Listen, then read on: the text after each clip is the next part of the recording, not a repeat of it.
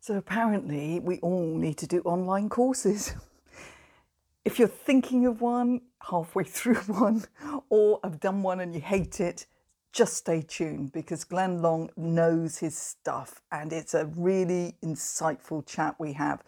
And also, how on earth did he end up writing material for Henry VIII being played by Brian Blessed? Yeah, he's got a backstory. Yes! Stay tuned. You have to find you, be you, and let them see you. Welcome to the Make It Real podcast. This is Trisha Lewis, your host. I speak to loads of fascinating individuals who've built their own businesses or just have loads of experience and story to share.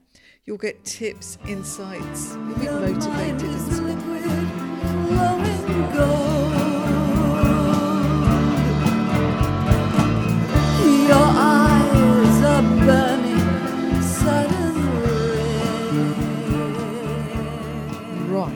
Is there anybody out there that is either doing, considering doing, or has given up on doing an online course.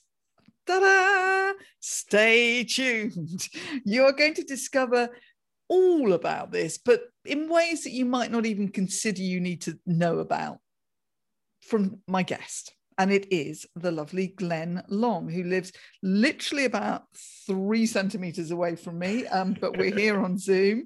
And his main headline on LinkedIn is Hype Free Help with online courses. However, he also has quite an interesting little backstory, which I'm rather excited about. Um, him sharing with you listeners so story time is about to come up as well okay glenn hello hello trisha hello trisha that's it's great it's an almost like Butlin style we've got, we've got the energy more going. of a pontins man actually but, uh, but yes Point taken. um, so I've now teased the listeners about your backstory, but I mean, there were just a few words that just sort of leapt out of your LinkedIn profile. I thought, hang on a minute. I mean, one of them was BBC comedy, one of them was um, improvised stuff at Edinburgh University. And I, I just thought, whoa, whoa, whoa, whoa. I need to get Glenn. Obviously, I've got a bit of a bias when it comes to anything that talks about theatre or comedy but let's um let, let's just tell the listeners a bit about this part of your evolution sure um so for many years i did have a love of comedy and dabbled a little bit with um, a bit of performing at university a little bit of writing and it was always a, a, a passion of mine I was into, you know, Monty Python. I was a guy listening to the Parrot sketch a hundred times rather than sort of listening to cool music when I was a teen and, and growing up. So at university, I dabbled a bit in, uh, was on the fringes of Footlights. So people like uh, David Mitchell and uh, Rob Webb and those sorts of people were, were sort of in my uh, sphere, if you like. So uh, got some experience on stage with the likes of those guys, and they obviously took it a little bit further than I did. But there we go. I also apparently was in uh, around the same time as Sacha Baron Cohen, but I didn't actually know that at all. Apparently at the time he was just very theatre based, wasn't doing any comedy. Um, but that was the sort of the backdrop to it doing uh, sketches and hiring theatres and doing that kind of stuff. And then went up to Edinburgh to do another degree where the comedy was improvised comedy rather than written sketch comedy. So got very involved in that. And we were talking in the in the pre-chat. I was saying to uh, uh, saying to you how I kind of had a bit of a career in reverse in that as a, as a young student comedian just mucking about on stage, we had the wonderful Bedlam Theatre, 50 people every Saturday night, and we're, we're playing to these reliable crowds and just loving it. And then later uh, in life went down to London to do the same thing. And we are sort of scrabbling to get 10 people together in a pub in Balham uh, to, to sort of watch what we were doing. And it kind of went downhill from, from there, really. Um, but yeah, just had a love of comedy. But leaving university, decided that it, it probably wasn't the my, my best way of uh, you know paying the rent and stuff like that. So had a fairly um, sort of standard career doing IT stuff. But that comedy bit never really uh, left me. And I was writing sketches and working with some other friends to submit things. We almost got something on BBC Two with Tiger Aspect, and that was super exciting. And then that fell through. Uh, and a few years later, I just thought I've really got to give this a good crack of the whip. Otherwise, I'm going to be, you know, I'll be on my deathbed wondering why I never did the comedy thing. Um, so I took five years off and uh, got a, a, a script, um, I got an agent, got a writing agent.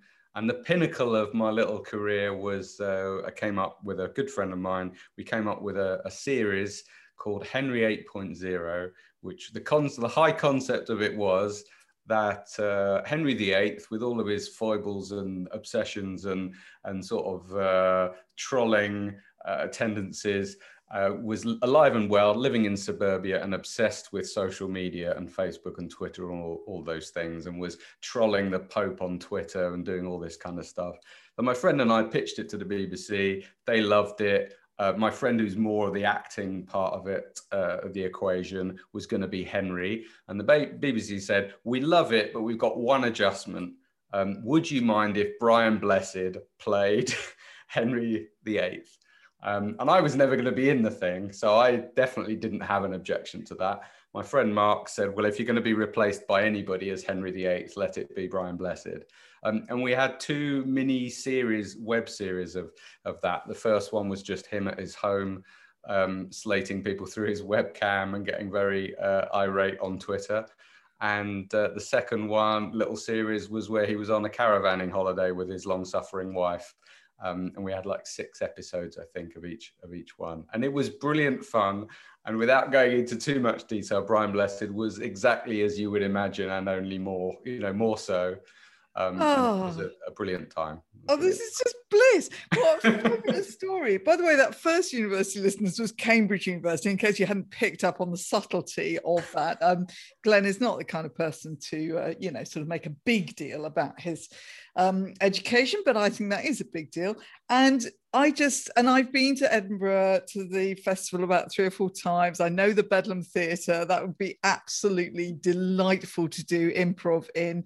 And I also have um, been in fringe theatre in little pubs like Baron's Court, for instance. Oh, yeah. yeah. Really tiny, um, you know. Done that, done the Baron's Court. Four people in the and, uh, Little Venice, what's the one in there? The. Uh... Yep. Doing Ibsen, which I've got to say, Glenn, was not funny. Um, so, so I, I, I quickly discovered it was more fun to do um, funny stuff because uh, better for the. And it's interesting that you talk about. Look, I have to make. I have to give this a go because I think for all listeners, you know, with that sense of without putting too much pressure on yourself, you know, but there is a sense of do I really want to be on my deathbed thinking, fiddlesticks. I should have given that a go. Um, so always good to just have that little um, nudge every now and then and possibly stepping out of a few comfort zones. But it's quite funny because i actually toured a play um, in which Jane Austen was alive and well in, okay. in the current century, um, and also involved social media and all sorts of things. So I don't, I'm now my brain has gone into overload. I'm figuring out how we can get your actor friend back in doing Henry VIII. forget Brian Blessed. I'll be Jane Austen. Somehow we'll pair up. It's it's got legs, Glenn it, it was insane at the time, but it was brilliant fun. And I, a couple of times I sat there and thought, am I really getting paid to this? At one point, I think there was a papal visit to London, and I was being paid by the BBC to tweet live as Henry VIII, as Brian Blessed, as Henry VIII for a, a half a day. Um, and I think I've still got access. To, probably shouldn't say this. I think I've still got access to his, his Facebook account anyway. So oh my it was, god, it was very. I mean, uh, as much as as much as I think we could talk about this for the rest of the day, um, and I I do. You've just reinvigorated my creative uh, theatre juices. But but let let's get frightfully businesslike now, Glenn. please, thank you very much. Enough of this frivolity. Um, but the point is, we need to have fun. See what I did there? That was like a sort of seamless. Thank you. Um, we we need to have fun in our business, don't we, business? Yes, because otherwise we're not really motivated to continue through all the grindy, horrible bits that we have to, and you know the days where we think, "What the heck am I doing?" So I think that is an important um, connection that we're making there. And if you are thinking, I'm going to put this to you, Glenn. If somebody out there is thinking, oh God, apparently I've got to do an online course, I've got to do it, everyone's doing online courses, would that be a good starting point? Generally, not not in my view anyway, because I think there's a lot of pressure. There's an entire industry out there, I think, that is designed to persuade almost everybody and their dog, um, maybe the co-teaching with the dog on an online course um, that's going to make them a fortune. And um, there's a lot of hype, I think, that makes people lead with the idea of an online course. So sometimes I come across people say, oh, I really want to build an online course. And I say, oh, great. You know, why? What problem are you solving? And then the conversation falters a little bit. And it's because they've been told they should have one. I think you go back when I first started doing stuff in IT in the 90s, people would say, oh, I really want a website for my business. But then when you would say, well, okay, why? What do you want it to do for you? Um, I don't know. Just somebody's told me I need a website. And there's a similar perfect. thing going on with, yeah. with online courses. That's a um, perfect example, actually. We kind of forget, we move on, but we kind of forget that is exactly the kind of crazy thing that we would do. Um, so, so yeah, so a better place to start would be just thinking to yourself, what, what what's this about for for me here and for them and for where I'm at now? Yeah, I think sometimes the online course should be the uh, you know the solution to a problem that you already have rather than the problem being i don't have an online course and i should have one. So for instance if you're a small business owner and you're you know you're you're successful and you're getting results for people but the problem that you have is that you filled all of your like billable working hours in the day and maybe you're getting a little bit tired going through the same principles with the same people an online course might be a solution there because you can put people through your online course to teach them some of the basics or to go through the principles that you have to go through with everybody and then it frees up a little bit more of your time. It might also allow you to work at arm's length with somebody who couldn't frankly afford you um norm, you know in, in a normal case and it's a way of saying well you can't afford my you know extortionate one-to-one package but maybe if you start off with my online course then you'll get a lot of the benefit. And you'll also find that people are more inclined to work with you because they feel like they already know you. In fact that's a quote i got from a, a friend who's created a course and she upsell has a cheap course but upsells to like a coaching package and they said oh jill i feel like i already know you so by the, the course has already warmed them up to your methods and your personality. And ah, well, another seamless link then. And this is brilliant. I feel like I already know you. This is a really important ingredient of um, all of our relationship building that is a very important marketing um, thing. Okay. But often when people use the word marketing, and I I'm amongst these people, we go into a very strange place of, of dread, fear, and anger, and frustration and loathing, um, which is unnecessary, really, and, and exaggerated. And what it needs is a reframe. So, this, for those of us who are not overly pulled in by the idea of selling ourselves, um, because of whatever crazy ideas we've got about it okay, this actually, like you've just said, is a brilliant vehicle. If you if you've got the right reasoning behind it, we've been through all that. That's that's a that's where you got to start, not because someone's told you to do it. So you've got to this stage, and actually, another benefit of this is that you are marketing by giving value. And for most of the people that I know, including myself, that is more or less the only way we feel comfortable doing it. So this is a brilliant uh, marketing tool, actually, to have in your tool bag. it, it is. I mean, to give an example, I've uh, over the last sort of couple of months, I've been teaching just as a reputation builder, I've been teaching a free course about online courses, which in itself I realize is a little bit meta. It's a uh, it's a little bit Inception like, but I've had two three hundred people at least at the start of the process, and I've just been doing that. I mean, I hate the phrase giving value, but I've been you know giving value to people without really expecting very much in return. And what's happened is by the end of that, I've certainly got a cluster of people who are really into what I'm doing and trust what I'm doing. And I had a, a, a client drop right out of the end of that process where they were just like, well, where do I sign up? Because they'd spent eight weeks going through knowing my style and probably the people who were turned off by that have already left. So you're just left with these people who feel like they really really know and trust you. And then you don't end up having those conversations where you're sort of chasing clients around or you're you're haggling over money. They're just like i'm convinced that i want to work with you. Just tell me what working with you costs and we'll just do that thing.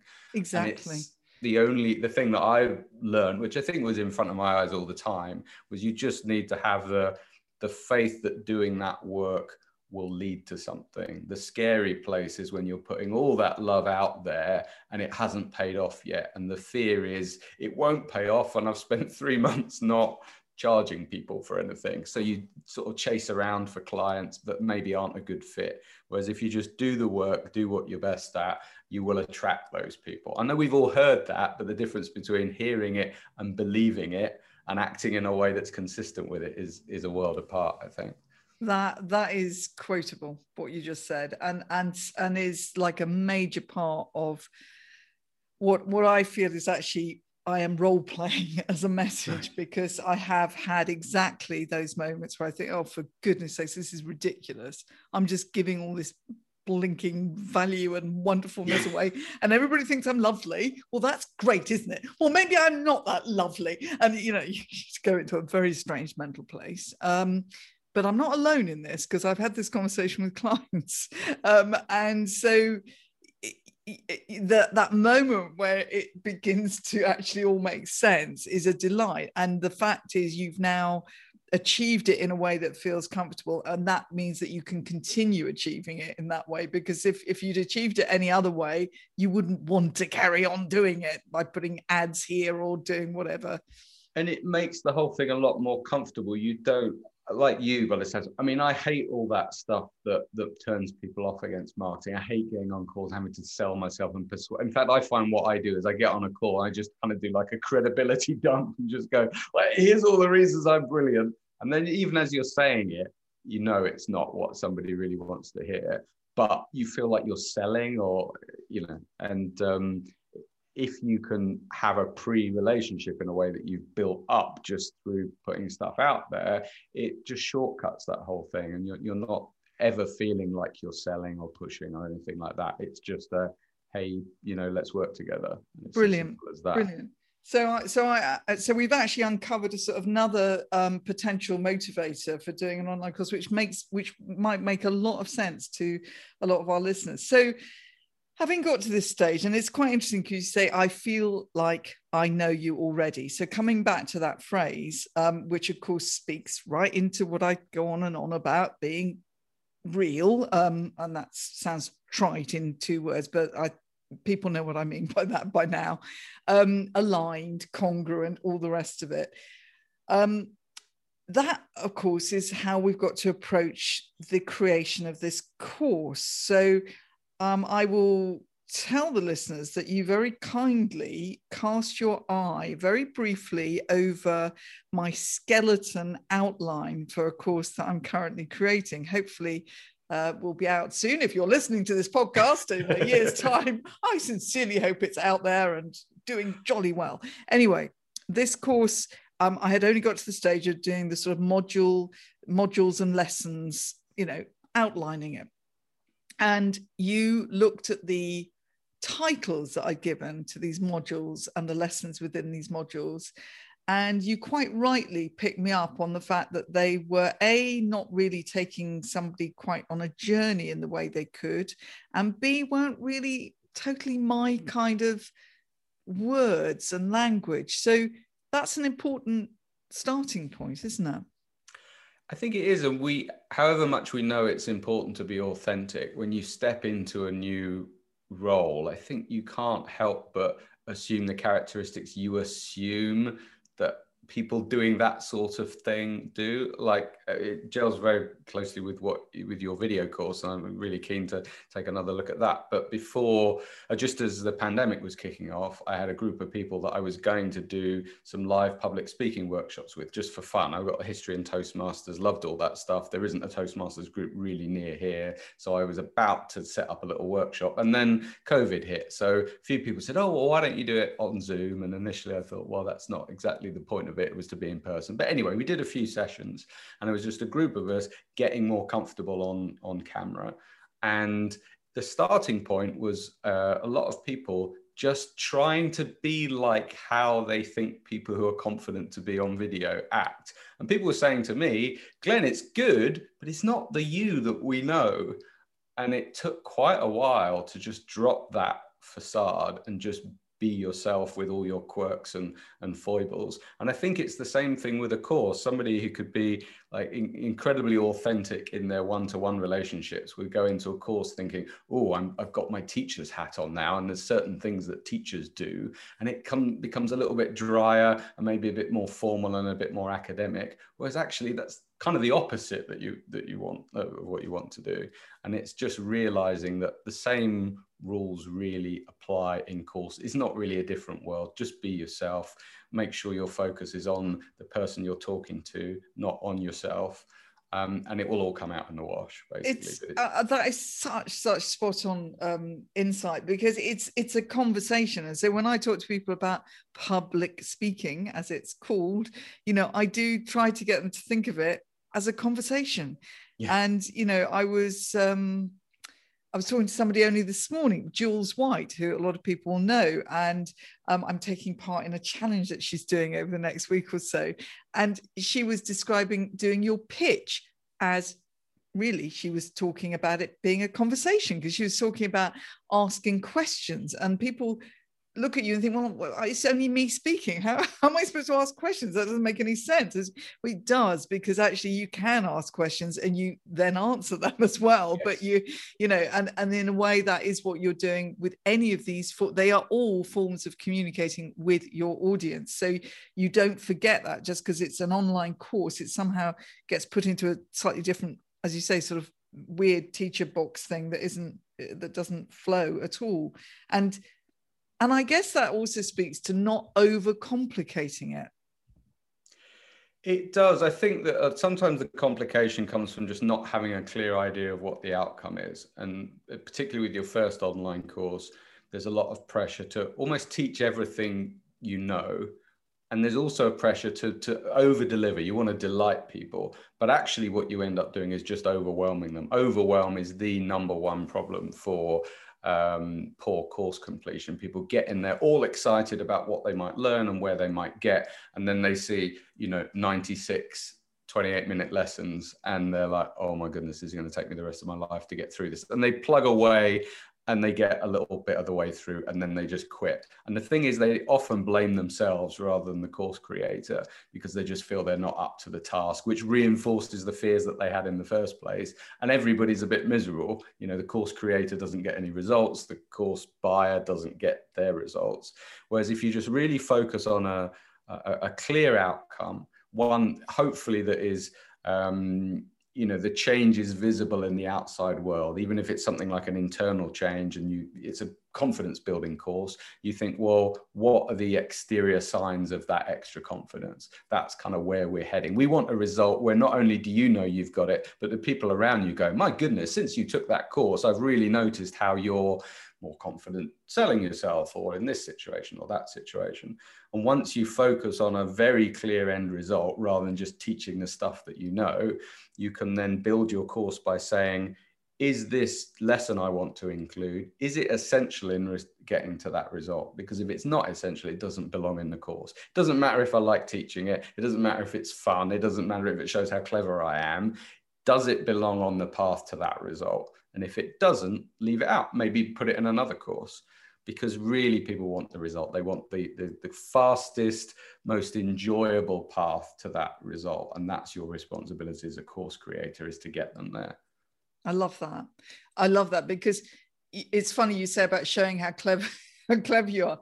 And and that is exactly a trap that uh, many people fall into not because they are and this is the thing listeners it's not because you're a mr and mrs clever clogs who want to show off it's because more likely you're worried that you are um, not going to be taken seriously enough or that you somehow have to prove that you're um, knowledgeable on this subject. It's it comes from more of a place of insecurity than anything like showing off okay? I mean yes there will be course creators who are delighted at showing off i'm sure but that's not i think the listenership to this podcast. It's not me it's not you. So if we fall into that trap it's not because we're trying to show off it's because we're actually slightly insecure and trying to I did this so much and I have had to really work hard at not over giving um, in all sorts of areas. In fact, I did a five day challenge. No, I didn't. I made it a five week challenge. and I thought, that is so typical what you've just done there. You have overdone it. Um, and people loved bits of it. Most people didn't stay through. Surprise, surprise.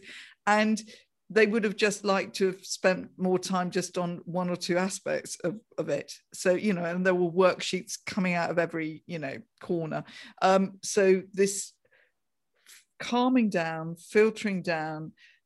What about i suppose the curse of knowledge thing is is a problem though isn't it? Because also it works the other way in that you might think something is too obvious to put in there which is exactly why you need to work with me, Trisha, because I, as a uh, an interested uh, but uh, separate third party, I can say, well, that might seem obvious to you, but that will be a, a gap for other people. And that's actually one of the things that I've found with people that I've worked with who are great trainers, but they do it in person and they're looking to package it up in a self-study form online. What I think is um, kind of undervalued or, or underappreciated is when you're teaching something live, if there's a little gap in the knowledge, somebody can raise their hand and they can say, Oh, I don't quite get that. What did you mean? Can you give us an example? And you can, in the moment, paper over any cracks in your training. And you may not even see them as cracks. You probably just see it as, a, as an interactive experience, and that, that's fine. And there's a place for doing it like that. But online, especially if it's purely self-study. The minute people hit a point of confusion they will stall and they will quit the browser and they will go away. And maybe they'll come back or maybe they won't but they'll have a, a, a more negative experience of that that course. And again they'll probably blame themselves.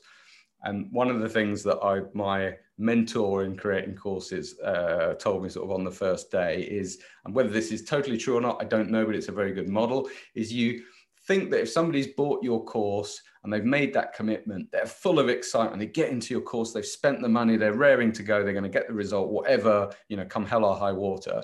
But actually, they go into the course thinking, oh, I've spent money and am I up to this? And will I really get the result? Have I made the right decision? So they've kind of got doubts when they go in there, a little bit of excitement, but they also have a lot of doubts.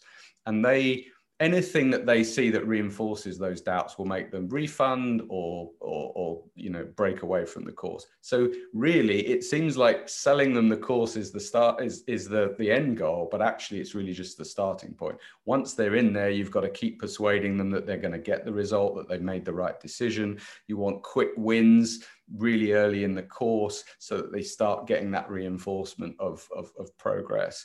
And that's why one of the things I, think I said to you, Trisha, was just around even the course, uh, the, the lesson titles, they need to be enticing. You need to win them back every single lesson because they're doing it on their own time and they can drop out at any point for any reason. So they need to have a good reason to get to get back in there.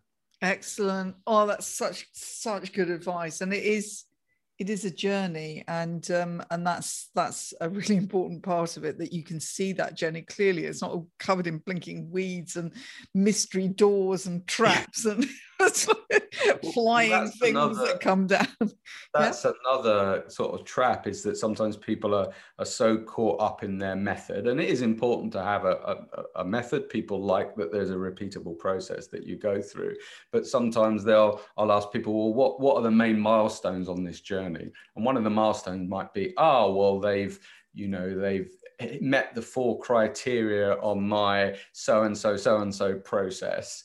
And it's like, well, that means nothing to them on the outside of the course. Once they're inside, that might have some weight and meaning, but they won't get inside if they don't believe in the roadmap. So you've got to present a roadmap that is the journey as it is in their mind rather than in your mind. So yes. you need to meet them exactly where they're at, the problem that they perceive they have. It's that old thing of you know um, sell them was it sell them what they want but give them what they actually need. But you need to earn the right to give them what they need by getting them in your damn course. Brilliant. Uh, and of course this applies listeners across the board doesn't it to to introduction. So, uh, you know when you're introducing yourself at a networking event to when you're you know doing your profile eh, well, eh, anything your content you know that that same philosophy kind of applies. So it's actually a really good discipline doing stuff like this because it makes you if you do it properly. So don't waste all your effort in just sort of thinking oh well i've got a plan and i've got this and i'm going to as as you say take them through this process and you know use it as a brilliant opportunity to actually deep dive into what the heck it is you are doing and why you're doing it and what people understand which to be honest four and a half years into starting this business you know i am still working on on a daily basis because i think this is a it, it, that might be consoling for listeners who think that they were supposed to have nailed exactly what their message is in the first three months of setting up a business well, it's a series of conversations and it's it's honing it. And I really got caught up in this starting my own business, which you sort of feel like you need to go away in your cave and have a think about exactly what service you're providing and how you're different. And then you need to emerge fully formed like a beautiful butterfly, and then that's who you are. But actually, you you guess and then you put that guess in front of a few people and see how they react. And then you go back in your cave for a couple of days and you you tweak it a little bit. And it's that constant feeling of or process of of, of evolution. Absolutely. And, that, mean, that's why you have to keep having conversations. And also well well in fact working backwards now before before you press go on all of this and start doing your videos and putting all that work in um, i i mean i i've done this and i would think it would be a very important part the validation calls as they're called? Absolutely. Yeah. I mean the closer you can get to your audience the better speaking in the language that they use and just understanding what their what their problem is. Um, we had uh, the last company i was at smart blogger we went through uh, basically our course development for many years was based on the instinct of the of John, the guy running it, and his instinct was very good, but it wasn't infallible. And sometimes we would create a course that actually there was no demand for. So we got to a point where we thought, right, we're going to do it absolutely properly. We're going to do the market research. We're going to phone people up. So we'd get on the phone and had like 20 hour long interviews with with target audience members, and you get so much out of that and just a little shift in emphasis can be the difference between a really popular course and a really unpopular course. And we, what was the course? Yeah, we were do, doing a course about becoming a, a, a, freelance content marketer, so a writer for money, basically in the content marketing sphere. And we initially started off with the idea that people just want to earn loads of money, and it is possible to earn loads of like six figures as a, as a really good strategic content marketer. So that's what we're going to target. So it was going to be something like, you know, six figure writer or something like that. But then when we got on the phone with people, we found out that it was more, it wasn't that they just wanted to make crazy money. They wanted to either just create a side income, which just gave them a little bit of flexibility in their job. Like if they lost their job, they'd still be able to cover the mortgage. It was that kind of stuff. Um, or they even if they wanted to give up their job they just wanted to earn a reasonable amount like 50 60k a year dollars and have a bit more freedom in their life. And it just wasn't the goal that we thought. And the marketing for that and even the content of the course is very different from a we're going to teach you to be you know a 100k plus writer. It's just a different course and a mm. different audience.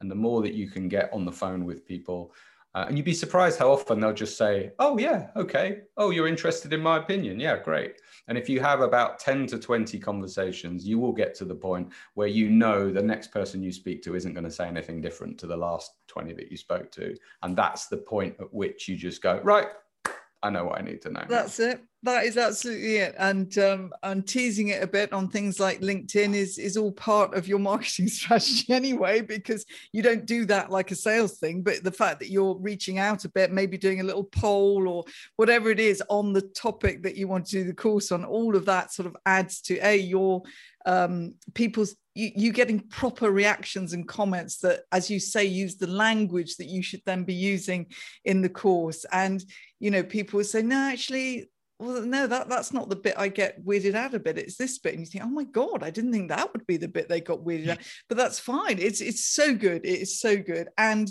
with every call you make, you are obviously potentially, you know, somebody who wants to sign up. And and um, it's difficult maybe to niche down when you're doing a course because if you're if your service that you provide is is multi-layered and all sorts where where do you place it i mean that that's the problem i had but the reason i've chosen the topic i've chosen isn't based on me sitting in a dark room thinking hmm let me think now. It is based on the constant repetition of what people have said to me. this is the thing that I really get freaked out about. This is the thing I wish I could get over. That you know. So job done. Um, but yeah. Oh, oh my gosh. Right. So this is a great topic. We could talk forever. What I really want to do is start up an improv group with you, and that's the end of that. Really. Fine, we'll just book somewhere. Shelley Theatre. Yeah, we'll just do that. I think. I think that's what we'll do. So, um, to be fair, Glenn, I did start an improv group uh, a couple of years back, and uh, it, it, was it was great. And um, I think I think you were just the missing ingredient. So I'm putting that down as a yes. So yeah, that's I'm, great. I'm I'm yeah. in. Yeah, he's in. See, he's in. so, listeners, you got a treat coming up. If you're in the uh, in the Bournemouth area, we we could actually do it in real life spaces and everything, and then we could maybe take it up to London and do it in one of those pubs. That no, no, don't, don't don't do this to me. Right, this has just been brilliant. So in terms of what you offer for people um, and why they might like to have more of a chat with you, do, do, you just want to give us a summing up on that?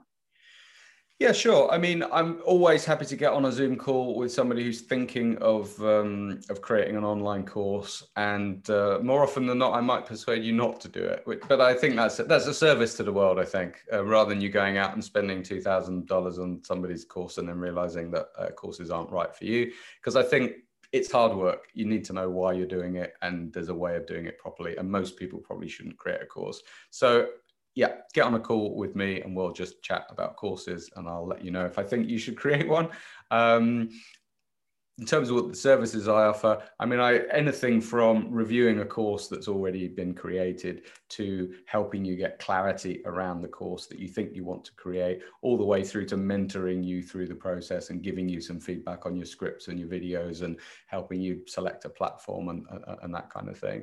And as a, an easy first uh, sort of stopping off point, if you don't fancy having a chat, then if you just go on my blog, which is www.evolved.biz uh, you can sign up for my newsletter and um, you know i share weekly thoughts on the state of online courses and uh, tips for anybody that wants to, to put one together. But my main tip is start small. There are too many people that haven't created an online course before that try and create some epic ben hur style course which even an expert would probably struggle to pull off um, start really small, maybe a, a, free or very sort of uh, cheap course, just like an entry level lead generator, and then build something a little bit bigger. And then if you've still got the strength and the appetite, by all means, go for your life and create some flagship course, but you'll go in with your eyes open, having built a course before. Just fabulous. Have you got any images from um, when you did the Henry 8.0? Uh, yes, I can probably dig something out. In fact, I was talking to somebody the other day who was who was keen to to see more of it. I need to check out. Uh, BBC probably still own the rights to a lot. Oh yeah, well, there'll be something if, out. There'll definitely if, be something out there. If we've got something, I'll put it on my website with this episode. Um, but that was just I'm just reminding people of how we started this conversation because I've still got that picture in my head of um, of Henry VIII and. Uh, Brian Blessed, and um, all of those Edinburgh adventures. Fantastic. So let the world open up again so we can have some more of those, please. Thank you very much. As much as online courses are great, let's face it, real life is kind of best, isn't it? Looking forward to getting back to a little bit more uh, more real life. So uh, yeah, I'm not going to argue with that. no, I mean I'm not trying to do you out of business. Obviously. No, not at all. Not at all. And I think there's uh, yeah, and online courses are a way to uh, make maybe better use of your inside time, uh, have more time down the pub. You got it. There we go. Pub. That's a great ending place. Okay. Have a good evening. And um, yeah, thanks very much. And I, I, have thoroughly, and I'm sure the listeners have um, learned and enjoyed from this conversation. It's been an absolute pleasure, Tricia. Thank you very much. Yes! Take action. Try this one small step. Go back to the drawing board. If you're falling into that trap of must do an online course, and you're feeling frustrated, it could be that you haven't really approached it with the why do I want to do an online course? What do those people that I want to get to really need? How am I going to combine my way of doing things, my personality, with real good value for what they need, what their challenges are? Just go back and do some good brainstorming. So when you go on this enormous task of creating an online course, you're doing it for the right reasons. If you want more tips and tactics and insights into human communication, then I am full of them. So head over to tricialewis.com for all my social media links and sign up for the fortnightly email so that you never miss a podcast episode. And there's exclusive content there as well. Don't forget to check out my book, The Mystery of the Squash Cell, and tune into the next episode. It's time for tea.